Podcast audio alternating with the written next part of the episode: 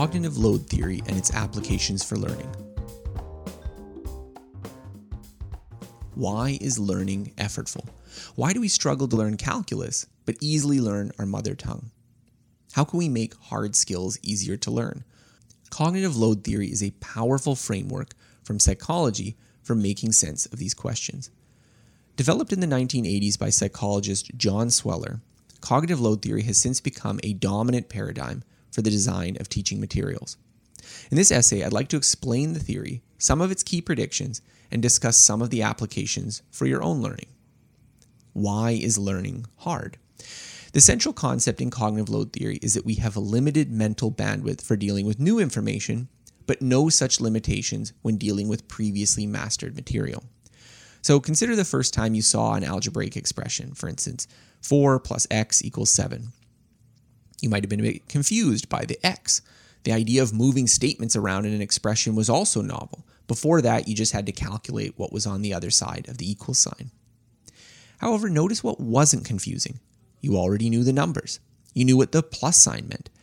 These things probably didn't stand out at all since they were already understood. Now imagine how much harder it would be to understand algebra if you didn't already know these things. This also explains why we can struggle with hard classes. If we are missing patterns in memory, instruction may require juggling too many pieces of information simultaneously.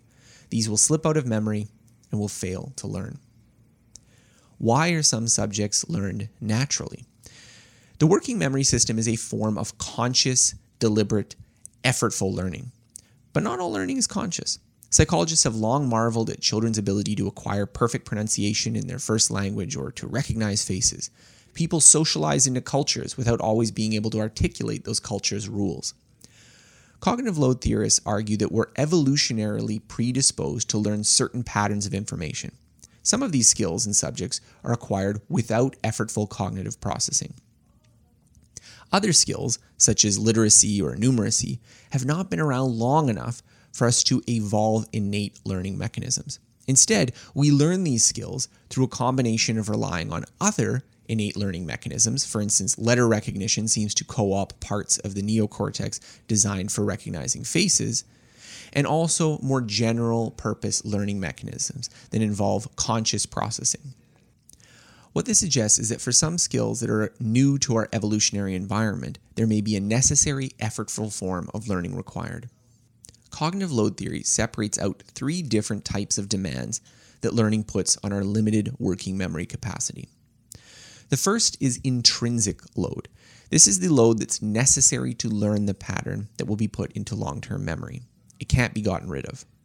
The second is extraneous load.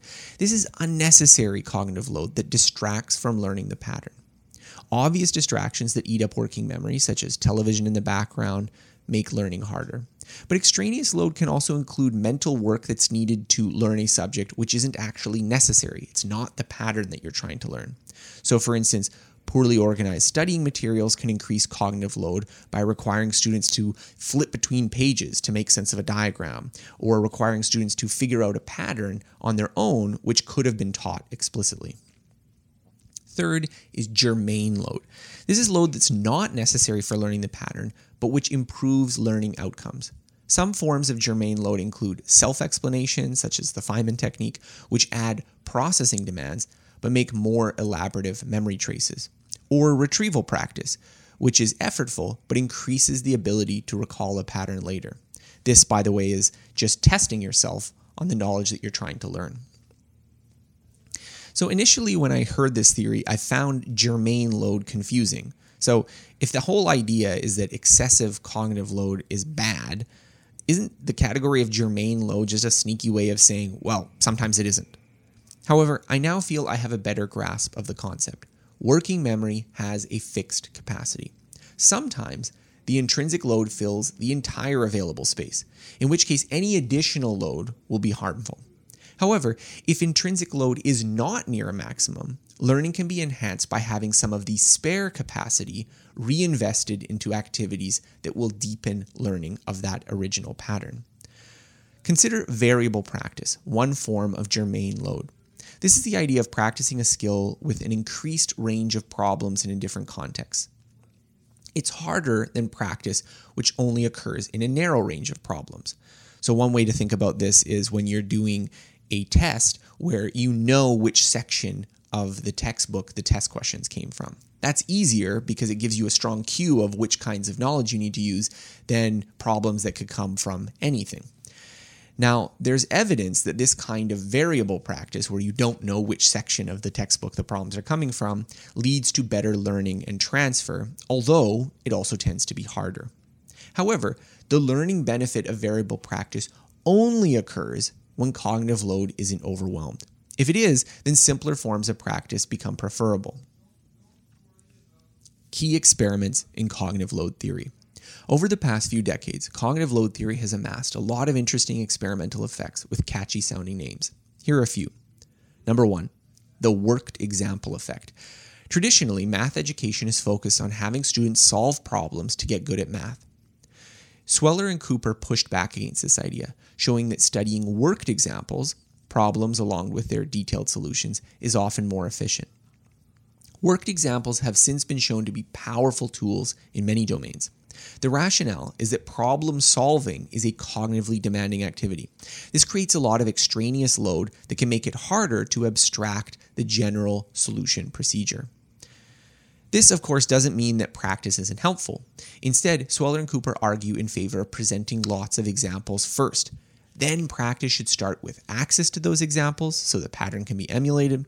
And finally, practice without the solutions available is helpful when the pattern is easy enough that retrieval efforts stimulate germane load. Number two, the goal free effect. Problem solving is difficult because it requires you to keep in mind the goal you're trying to reach, how far you are from the goal, and all the potential operations you could use to move forward. This creates a lot of cognitive load that makes it harder to notice what the actual solution mechanism is. Worked examples are one way to reduce cognitive load since they spell out the pattern to be learned. Another is to give goal free problems. This could be, for instance, like a trigonometry problem where the goal is to find as many angles or side lengths as possible, as opposed to the classic homework version where there is a particular value being sought. Research shows that early on, goal free problems can result in greater learning consistent with cognitive load theory.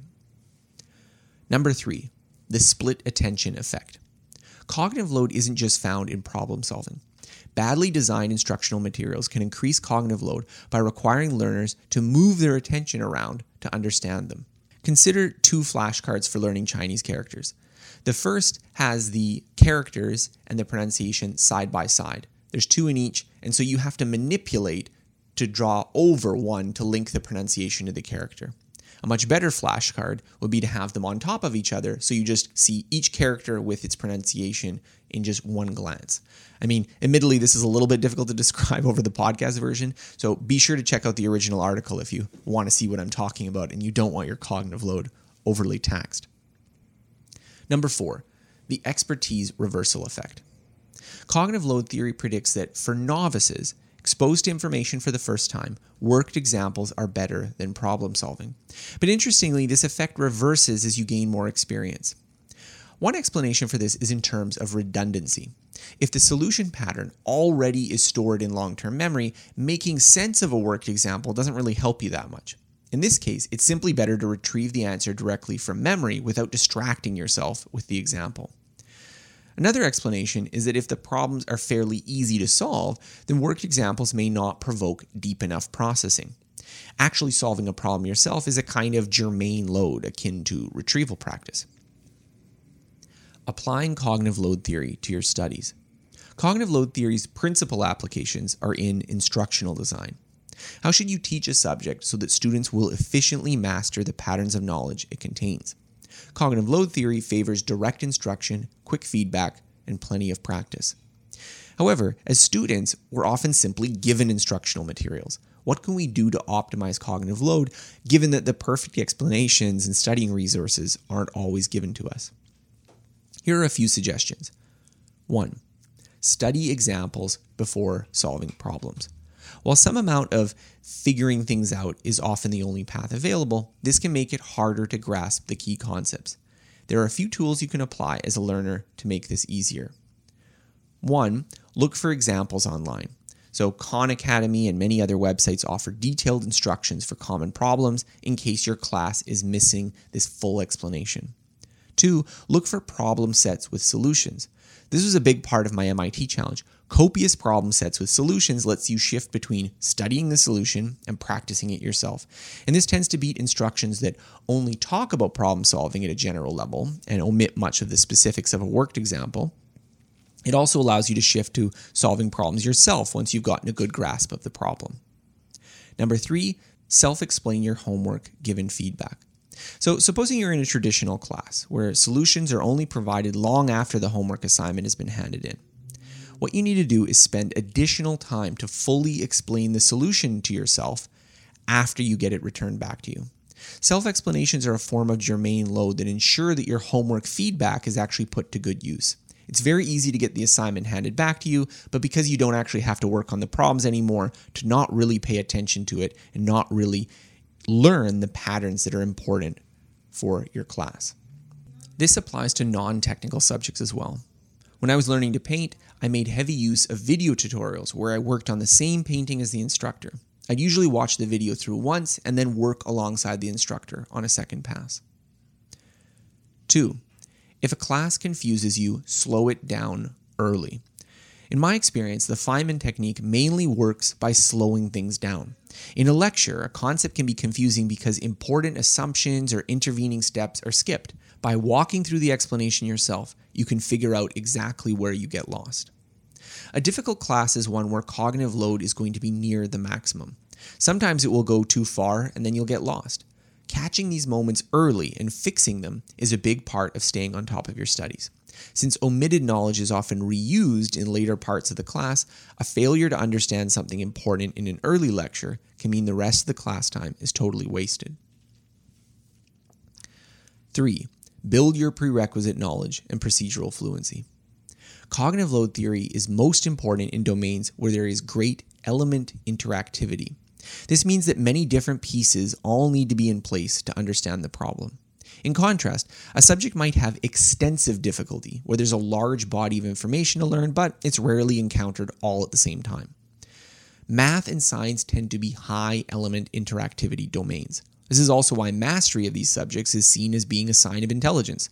Because working memory is highly correlated with intelligence, those who have slightly more working memory capacity can handle slightly greater element interactivity. While this creates a small advantage in the short term, if it allows the basic concepts to be learned more readily, this can accumulate into a large advantage in the long run. If you're falling behind in a subject that has high element interactivity, the key is to go back a step, invest in more practice in the underlying skills. Doing this work will make you more fluent in the component knowledge, which frees up more working memory for handling the new topics. My changing views on cognitive load. So I'll confess, I didn't fully appreciate cognitive load theory when I first encountered it. I tended to casually equate problem solving with practice. And since practice is essential with learning, I reasoned, well, problem solving must be equally important. Real life involves a lot of problem solving, so why shouldn't you practice it?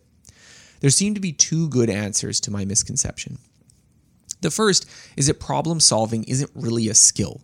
The way we get good at solving problems is by first having knowledge that assists in solving the problem, and B, having automatic procedural components that help in solving the problem.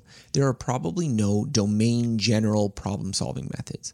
Heuristics for solving problems within a domain might exist, but the significance of these is overwhelmed by the power of having tons of learned patterns in memory.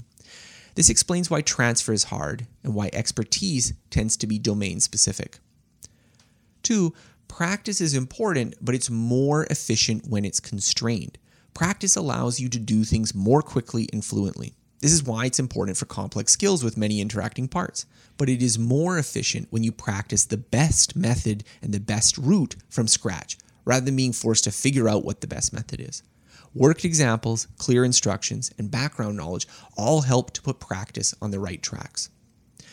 When I was discussing these revelations to a friend, he asked how it might have changed my previous learning projects. I can think of a few places where I made some mistakes. First, during my portrait drawing challenge, I focused first on getting lots of practice with feedback. However, it was taking the class with Vitruvian Studios that ended up making the biggest difference. A good method can save countless hours of practice.